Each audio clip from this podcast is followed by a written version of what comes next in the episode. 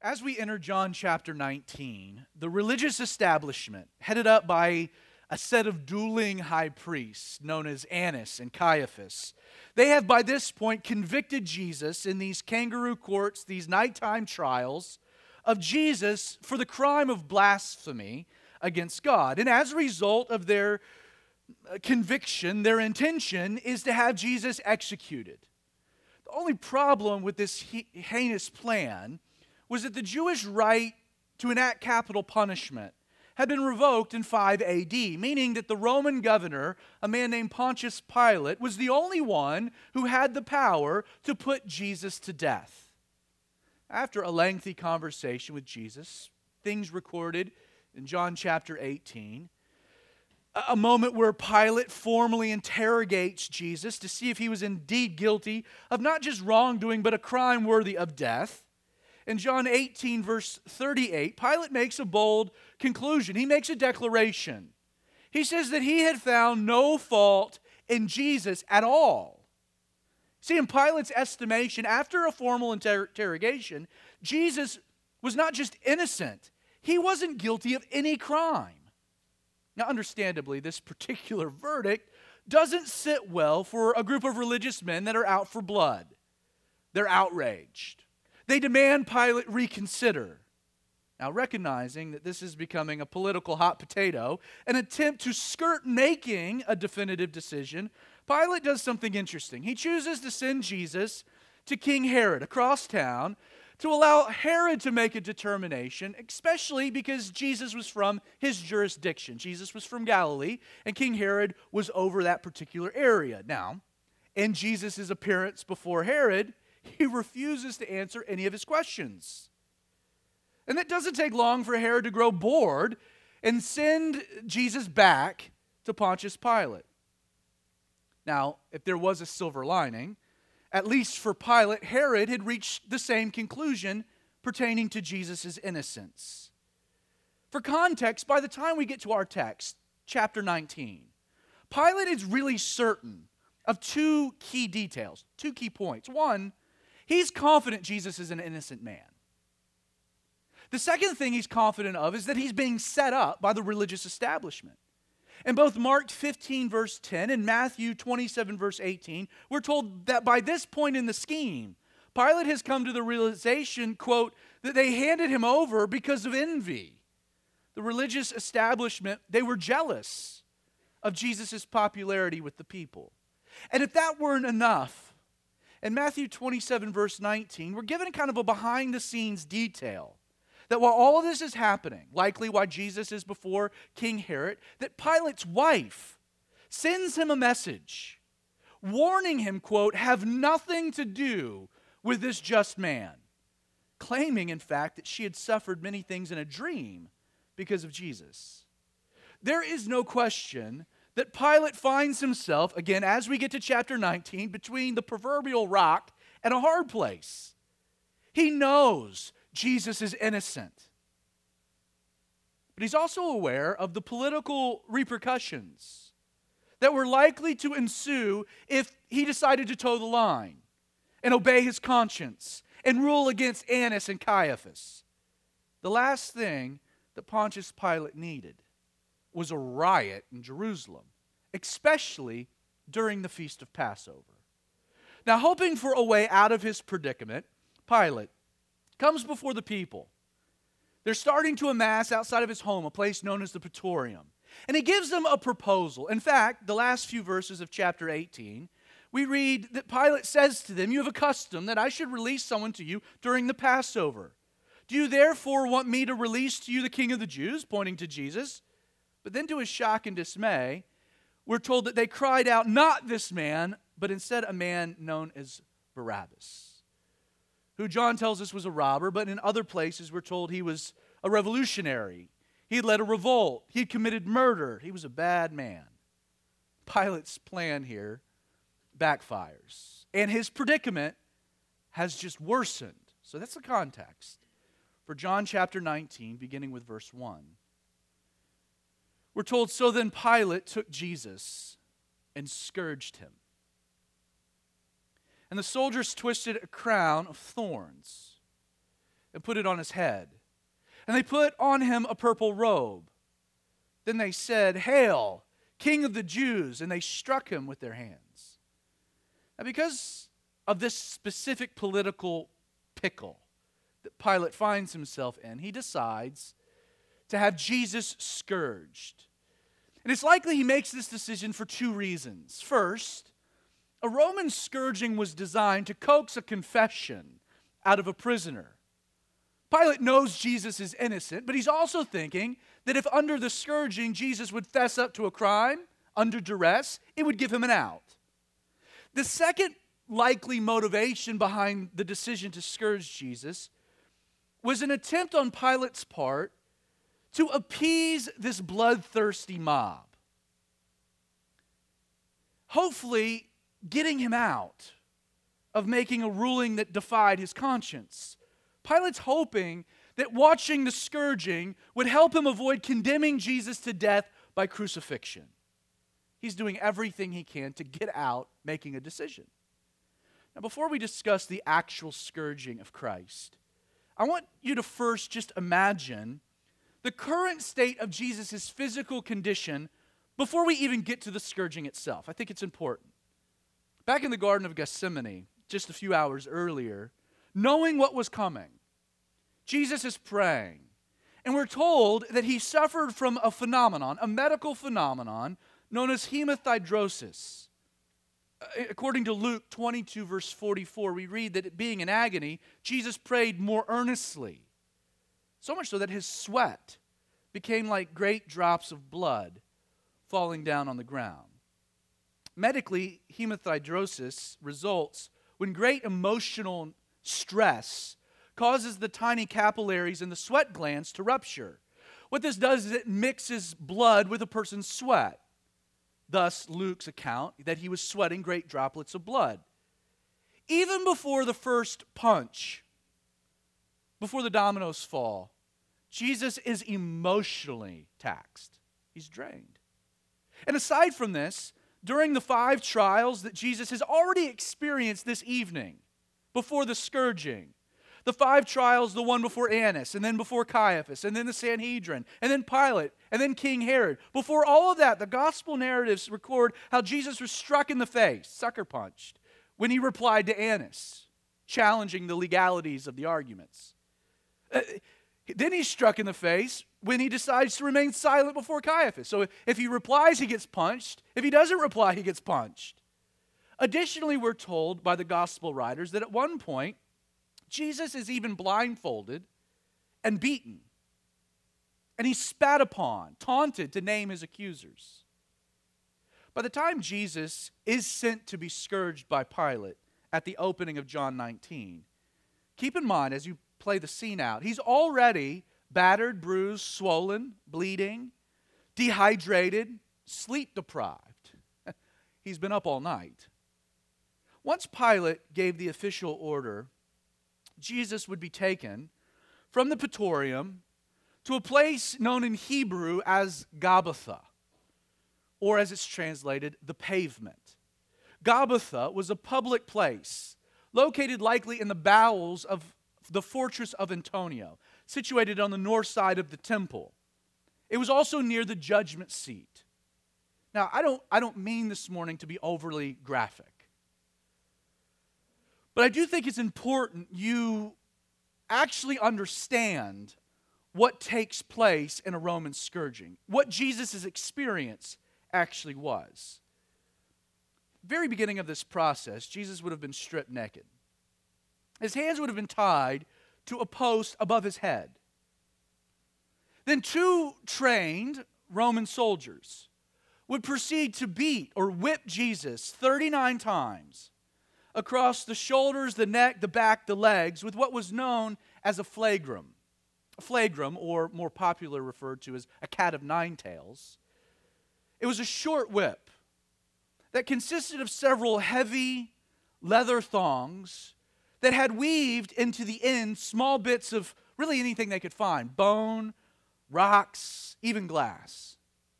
You see, every strike of a flagrum, all 39, intended to inflict incredible bodily harm.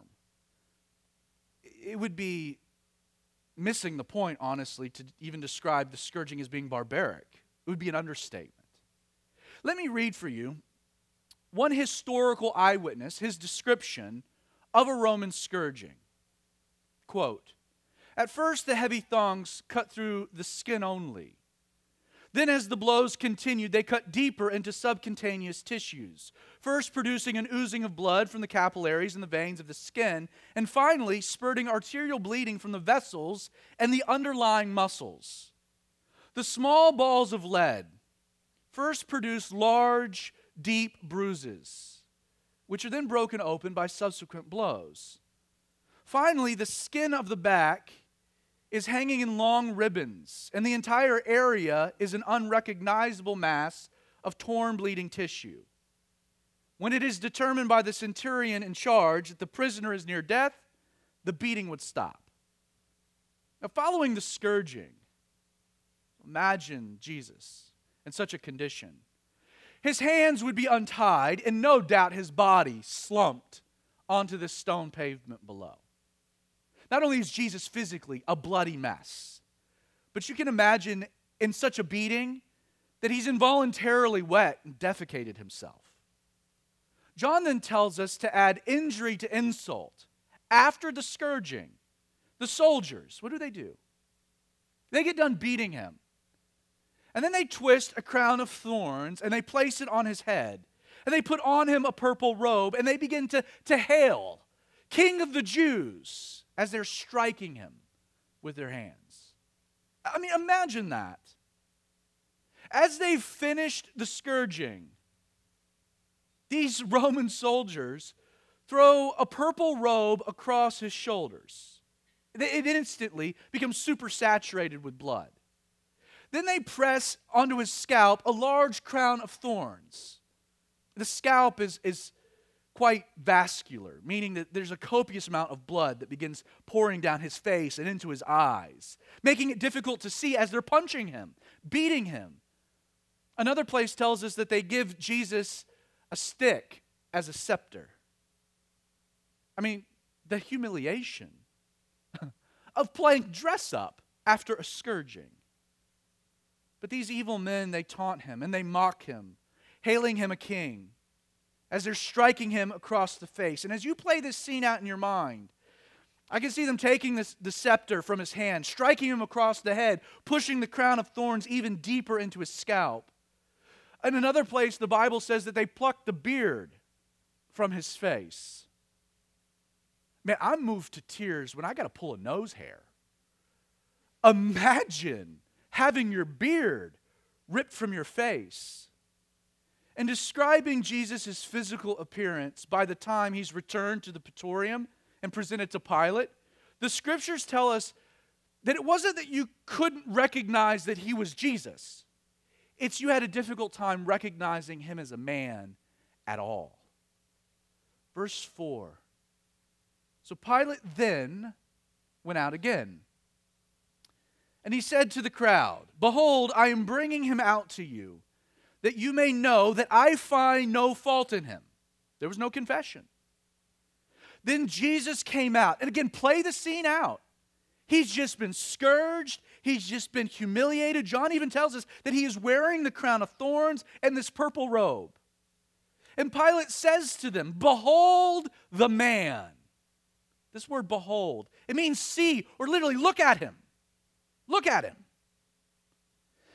There's some debate in regards to what Pilate's frame of mind is when he's making these statements. But contextually, I, I find very little pomp, very little circumstance into his declaration here. Don't forget, the scourging of Jesus was designed to help Pilate avoid sentencing him to a crucifixion. Sure, a confession would have been grand, but the presentation of Jesus in such a state was designed on Pilate's part to awaken pity amongst this crowd. Look at him, behold him. No doubt, Pilate's taken back by what then happens.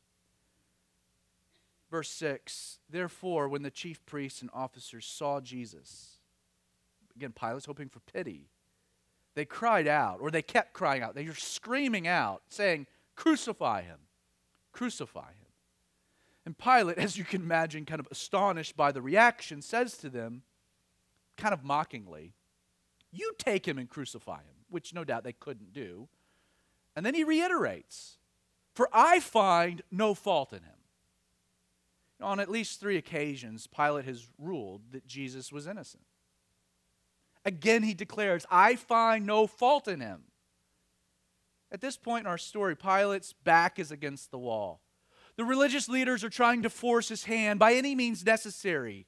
The statement, you take him, you crucify him, clearly intended to articulate a frustration over the whole situation.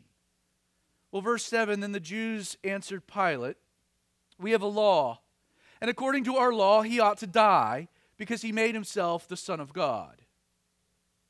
Therefore, when Pilate heard that saying, he was the more afraid and went again into the praetorium and said to Jesus, Where are you from? But Jesus gave him no answer. Now, up until this point, the religious leaders, while they have presented Jesus to Pilate, have refused to specify as to what Jesus has exactly done that warranted death. Pilate, a third time, declares his innocence. They're sensing a need now to justify themselves. So they tell Pilate that Jesus ought to die because he made himself out to be God. Now, what's interesting is that when Pilate heard that, that declaration, that he made himself out to be the Son of God, John observes that he was more afraid. In the original language, it means that when Pilate heard that, he's terrified. He's absolutely terrified. Pilate has just scourged a man who claimed to be a king. He had not scourged a man who had claimed to be the Son of God. And Pilate is quite superstitious. So he brings Jesus swiftly back into the praetorium and he asks him point blank, Where are you from? Like Pilate is begging Jesus to explain himself, to give him a reason to justify letting him go. It's as though Pilate's asking him, Who are you really? Now, in response to Jesus' deafening silence, verse 10, Pilate says to him, Are you not speaking to me? Do you not know that I have the power to crucify you and power to release you? In light of the fact that Pilate believed that he held Jesus' destiny in his hands, he's astonished that Jesus is not saying anything. It's kind of as though Pilate saying, Why in the world are you not begging me to let you go? I mean, I know you're innocent. Why aren't you making an argument, giving me a re- why are you silent? Now, it's in response to this, though, that verse 11 says that Jesus answered in the moment. He's looking up at Pilate, scourged, bloody, bruised, with a crown of thorns on his head. He looks up and he says, You could have no power at all against me unless it had been given to you from above. Therefore, the one who delivered me to you has greater sin. Pilate's already freaked out. He's already afraid of Jesus. In all of his years of making judgments, he's never experienced a situation like this. Keep in mind, Pilate is Roman, which means his religion, if it was religious at all, was based in Roman mythology. And Roman mythology had as kind of a core principle similar to Greek mythology, the idea of the sons of God coming down as men. So the idea, I just scourged a God. And then in response to this, you're like, you would have no power unless it came from you. He's freaking out. He's unsettled. Now, notice what results from this. Verse 12. So from then on, Pilate sought to release Jesus. He said, I'm done. But the Jews cried out saying, If you let this man go, you are not Caesar's friend. Whoever makes himself a king speaks against Caesar. It's not written in the English, but in the original language, there's a dun dun dun in the text. So when Pilate therefore heard that saying, he brought Jesus out and sat down in the judgment seat in a place called the pavement in Hebrew, Gabbatha. Not only has Pilate been convinced of Jesus' innocence since the initial interrogation, he's actively seeking to release Jesus. From Pilate's point of view, enough is enough. I've had enough of this. It's time to end the charade. I'm going to release him, even if it's in defiance of an angry mob. I'll deal with it. Now, it's at this point that the Jewish leaders decide it's finally time to play their ultimate trump card. Because Jesus made himself out to be a king, they now argue that if Pilate, if you let him go, are you really Caesar's friend? Like these men, they're playing dirty. Because they understand that the one thing Pilate had to maintain at all costs was a healthy relationship with Rome, and more specifically, his father in law, Tiberius Caesar. Pilate is in a tough spot. Historically, we know, and there's accounts that Pilate had had a heavy hand, and as a result, several riots had ensued. There was, in this moment, a real tension between Pilate and Rome already. He couldn't afford a problem. No longer is this now a matter of his own conscience.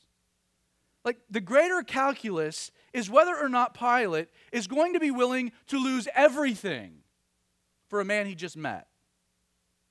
Sadly, Pilate is about to make the most devastating decision of his life. John recalls how he sat down in the judgment seat, has Jesus brought before the people for the final time. He's about to issue a definitive ruling. We're told by John, verse 14, that it was the preparation day of the Passover. At about the sixth hour, and Pilate said to the Jews, Behold your king. But they cried out, Away with him, away with him, crucify him. And Pilate said to them, Shall I crucify your king? And the chief priests answered, We have no king but Caesar. It's at this point, Matthew chapter 27, verses 23 and 24 tell us that Pilate, he says, Why? Cries out, Why? What evil has he done? But they cried out all the more, Let him be crucified. So then, when Pilate saw that he could not prevail, but rather a tumult was arising, Matthew records that he took water and he washed his hands before the multitude. And he said, I am innocent of the blood of this just person. You see to it. And then John writes in verse 16 that Pilate delivered Jesus to them to be crucified. So they took Jesus and led him away.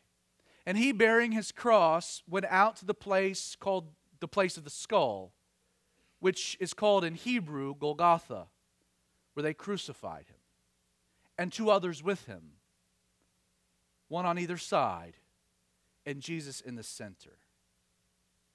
In verse 18, John says a whole lot in just three words They crucified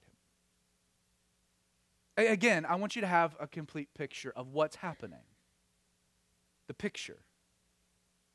Pilate makes his ruling. Jesus is to be executed via crucifixion. This takes place a few minutes before 9 a.m. He's taken by the soldiers. And he's got to be prepped for the long walk to Golgotha. First, the purple robe that is likely by this juncture adhered to the blood and serum that's been oozing from his wounds from the scourging. It's torn from his back. We're pulled off a band aid too late. That feeling. Jesus experiences excruciating pain. All of his wounds are reopened. Then a heavy, blood-stained, dirty, used, unsanitary wooden beam, a beam used for crucifixions, is tied across Jesus' shoulders. And with the weight of the beam on his back, he's now forced to begin a slow journey, a slow walk down a road known as the Via Dolorosa towards the execution site. You can imagine that the heavy weight of the beam, coupled with Jesus' physical condition. I mean, this is a difficult walk. He stumbles repeatedly, he falls down. With each tumble, the rough wood gouges into the lacerated skin and muscles of his shoulders, shoulders ravaged from scourging. Physically, Jesus is pushed beyond human limits. He can't make it. In another account, we're told that they have to take a man from the, the crowd, a guy by the name of Simon, and have him carry the wooden beam the rest of the way. And yet, even then, an exhausted Jesus still has to force himself to walk the remaining journey to the place of the skull. Around 9 a.m., Jesus arrives at Golgotha. The cross beam is attached to the vertical beam that's already there in its location. Jesus is then pushed onto the ground, thrown backwards. His shoulders are pressed firmly against the wooden beam, his, his hands are tied, and then forced outward upon the beam, dislocating his shoulder joints. It's to get his hand in place. At that point, the legionnaire quickly drives a heavy wrought iron nail through Jesus' right wrist deep into the wood. He screams in pain. They quickly move to the other side. They repeat this with the left. With his hands now secured on the crossbeam, Jesus' left foot is pressed back against the right, both feet extended onto a very small platform. And then a solitary nail is driven through the arch of each foot into the vertical beam. Once that's complete, the cross is then hoisted into the air and it's dropped into a hole, placing this incredible jolt of pain throughout his body. Most terribly, the only way that Jesus on the cross can avoid the stretching torment of the nails in his hands is by pushing himself up on the nail in his feet.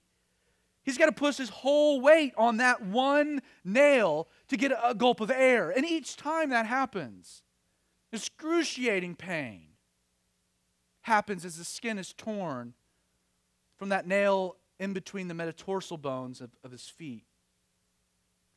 A Roman crucifixion was so barbaric, so horrific, there wasn't a word for it. There wasn't a word to describe. As a matter of fact, it was, it was banned in Roman law for any Roman citizen to ever be crucified, no matter what the crime. Capital punishment was beheading. The Jews would never have done something like that. They stoned their prisoners to death. There wasn't a word to describe the experience of a cross. In fact, our English word excruciating is derived from the Latin word they invented to describe this particular experience. The word excruciating, it literally means out of the cross. It's a pain from the cross. Unique. Well, the shortest crucifixion, according to Roman records, lasted 32 hours, with the longest being 13 days. Because of the scourging and Jesus' physical condition here, he will be dead in six hours. Now, next Sunday, and really the weeks to come, I plan to wrap up our discussion concerning Pilate. I want to dig into the motivations of the bloodthirsty mob.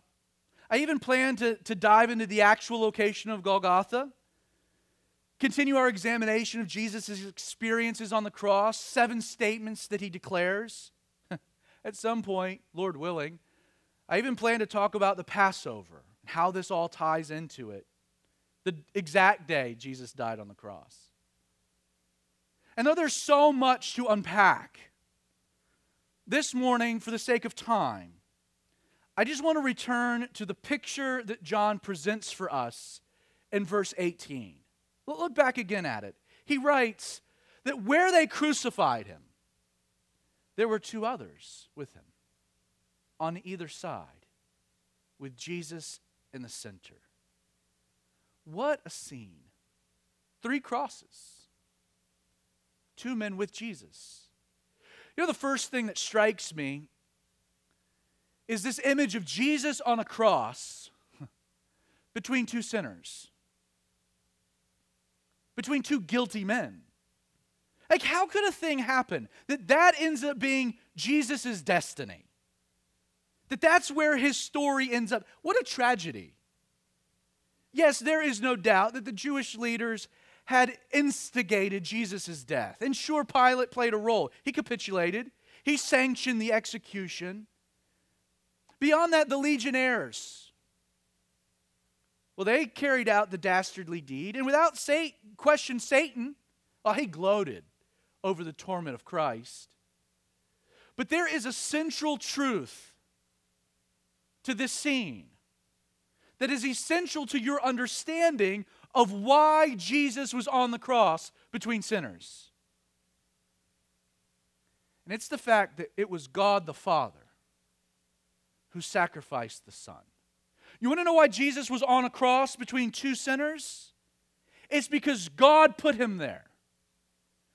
God killed Jesus. To, to, that point, look no further than probably the, the one verse you know by heart. John 3:16. For God so loved the world that what? He gave his only begotten Son, the Lamb of God, that whoever believes in him should not perish but have everlasting life. You got to understand the horrors that Jesus experienced on this particular day, which included not just a scourging and not just a crucifixion, but also included a humiliation and a betrayal. These things encompassed the wrath of God towards sin. You see, Jesus experienced consequences that were meant for you. Like Jesus was on a cross, and, and in Good Friday service, we discussed how it was literally Barabbas' cross.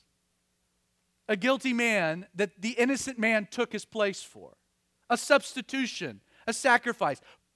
Barabbas set free because Jesus was nailed to his tree.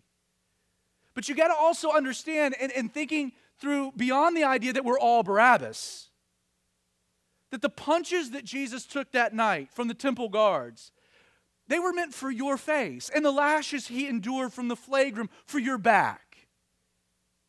The cross Jesus was laid upon by legionnaires, well, it had your name on it, and the nails that pierced his hands and feet had been sized for yours.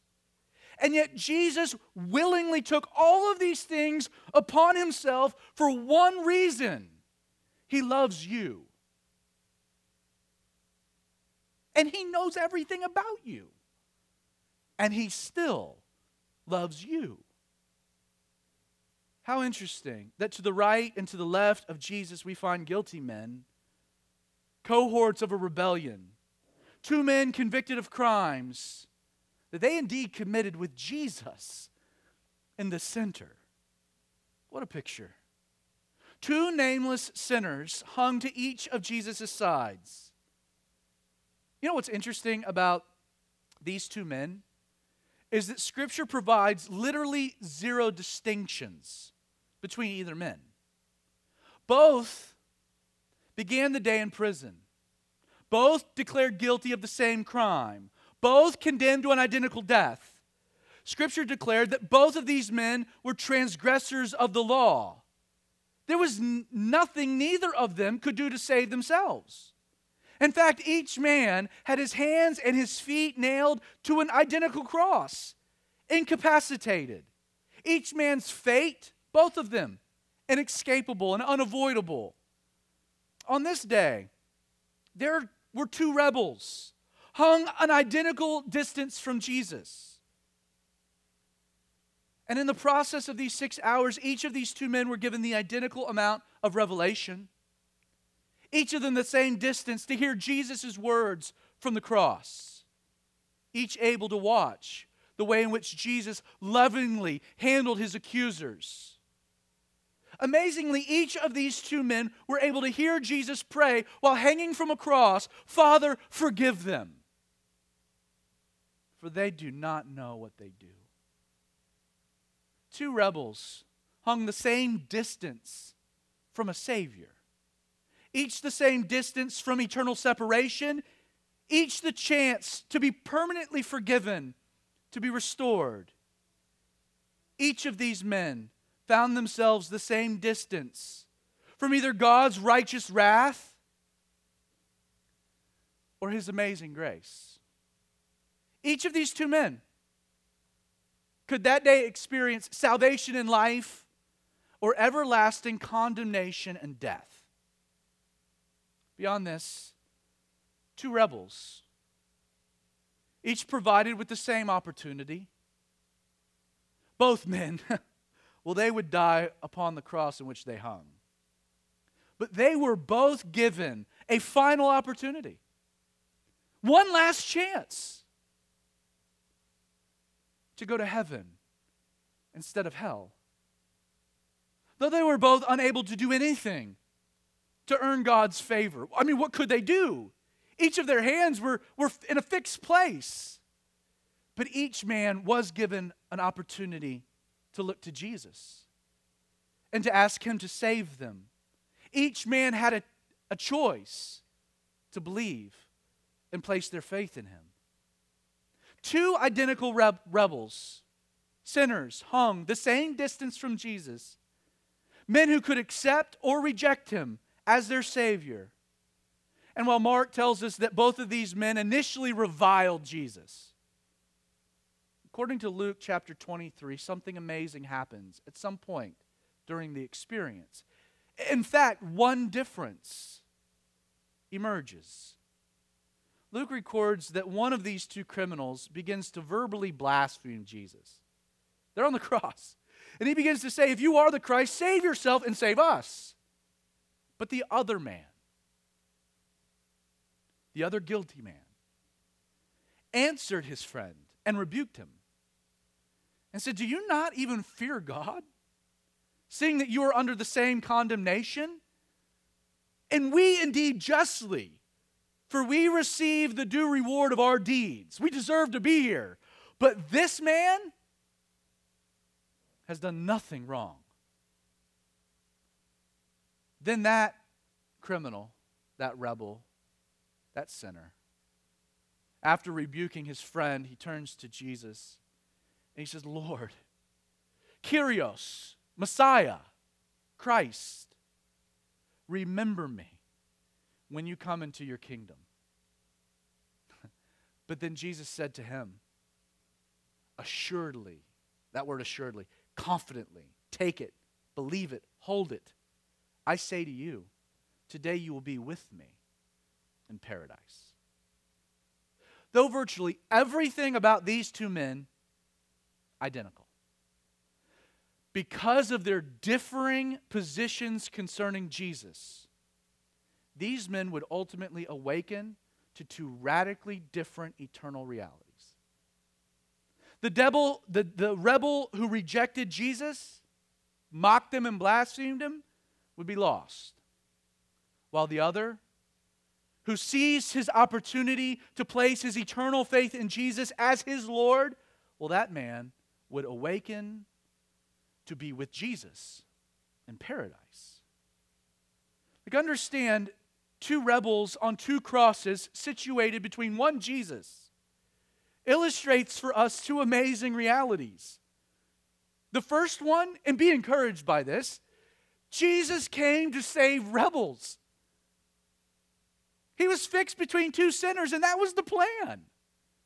He came to save that which was lost, to redeem those who were broken, to heal the broken heart. He came for the outcast, the rebel, the outlaw. You know, it's not that Jesus would save one and not the other that blows me away. It's the fact that Jesus was willing to save either one of them at all. For neither of them deserved it, they were guilty. You know, this scene for me, it's, it's important. For it illustrates the idea that our eternal salvation, what saves us, has nothing to do with us. It has nothing to do with what you do. It's not your actions, it's His. You see, your works, friend, matter not in the context of His work on that cross. You're not saved by the sacrifices that you make for God. You're saved by one sacrifice God made for you when He gave His only begotten Son please know that your salvation is not based on what you do, rather, it's based upon what He did on that third cross and whether or not you accept it. That one man, in contrast to his buddy, was saved by his faith in Jesus and his simple petition that Jesus save him. As his hands and feet were nailed to his cross, there was nothing the man could do to earn it, nothing he could do to like have an attaboy. He's nailed to a tree. And yet he's saved because of something that happens in his heart, something that happens internally. you know, by that man's salvation, and the fact that Jesus affirms it by saying, You'll be with me in paradise, we know with confidence something amazing that our righteousness, our rightness before God, is not a matter of our performance because we fail. We fail God. We fail Him a lot. But thank goodness it's not based upon our failure, but entirely upon our faith in a Savior. Friend, like these two men, you're guilty. You're guilty. And when it's all said and done, the wages of sin is death. There is a death in your future.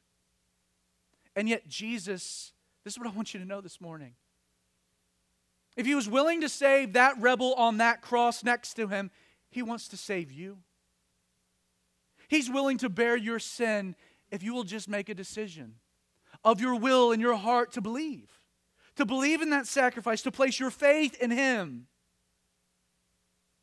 I don't know where any of you come from or your background, but I must say that you are not saved because of your first Holy Communion or your confirmation or your baptism, things that you do. You're saved by what Jesus has done for you. It's not the things you do for God or the things you sacrifice for God that matters as illustrated by these two rebels crucified to his right and his left, the only thing that matters in this life is one decision you make concerning Jesus. Will you accept him as your Lord or by default reject him and mock him? And when it's, all, when it's all said and done, this picture, three crosses, it reminds you of two options. As these men illustrate, you can stand in the crosshairs of the wrath of a righteous God on your own. Or you can look to his cross in the middle and accept the grace of a righteous Savior who loves you and gave himself for you. You know what, what I love about the text is that this man, he asked Jesus what? He says, Jesus, will you remember me in your kingdom? Hey, when we get there on the other side, will you remember me? But, but look at what Jesus says. Jesus says something amazing. He says, Man, I'm not even going to, it's not even, I don't even have to remember you. It's not about me remembering, you're going to be with me. Will you just remember me? Oh, man, you're going to be with me. We're going to be there together. For that man, he began a relationship on a cross. But that relationship continues today. In John 3, verse 36, we're reminded of this important reality that whoever believes in Jesus has eternal life. A life that begins now and lasts for eternity. That's what eternal life means. But whoever rejects Jesus will not see life, for God's wrath remains on him. Let me close with a story told by Charles Spurgeon, famous preacher, of a man who dreamed that he stood outside the gate of heaven. And while there, he heard sweet music from a band of godly people who were on their way to glory. They entered the heavenly gates, and there was great rejoicing and shouting. So the man asked, Who are these? And he was told that they were a band of prophets. Well, the man sighed and he said, Alas, I am not one of those. So he waited a little while longer, and another band of bright ones drew near the gate of heaven with hallelujahs. And when there he inquired, Who are these? And whence came they? And the answer? These are the glorious company of the apostles. And again the man sighed, and he said, I cannot enter with them. Then came another body of men who were white robed and bearing palms in their hands, who marched amid great acclamation into the golden city. These, he learned, were the noble army of martyrs. And again the man wept and said, I cannot enter with these. In the end, he heard the voices of much people and saw a great multitude advancing among whom he perceived to be Rahab the harlot and Mary Magdalene. There was Saul of Tarsus and Nicodemus. There, the thief, who died at the right hand of Jesus. These all entered in. And the man asked, Who are these? And the answer, This is the host of sinners saved by grace. Then he was exceedingly glad and declared, I can. I can go with these. Yet he thought there would be no shouting at the approach of this company, that they would enter heaven without song, instead of which there seemed to rise a seven gold hallelujah of praise unto the Lord of love. For there is joy in the presence of the angels of God over even one sinner that repents. And so, Father, Lord, we just